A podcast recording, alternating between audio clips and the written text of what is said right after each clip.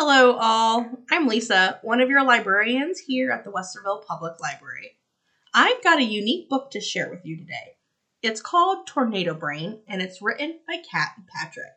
This realistic fiction story is a bit of a thriller, and it's geared towards older elementary, 5th and 6th graders. Tornado Brain stars Frankie, a 7th grader who has a variety of sensory processing disorders. She doesn't like to be touched loud noises bother her, and she's hyper focused on certain things, like tornadoes. Making friends isn't easy for her. She's basically had two friends her whole life her twin sister Tess and Colette. And Colette has gone missing. Throughout their childhood, Frankie, Tess, and Colette played a game called Dare or Scare, where they did a variety of different things they were scared of and then recorded it. Now, with Colette missing, Frankie goes to watch the old videos of their challenges, but discovers that they are all deleted.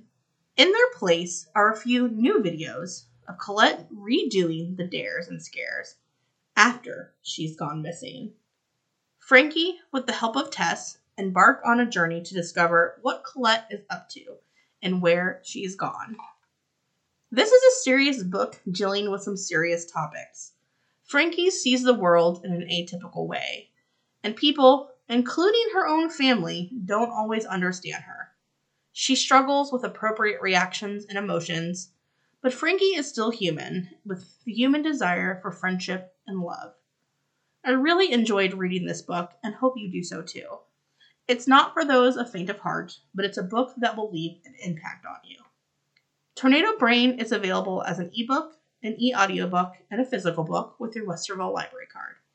Thank you for listening and happy reading. Bye.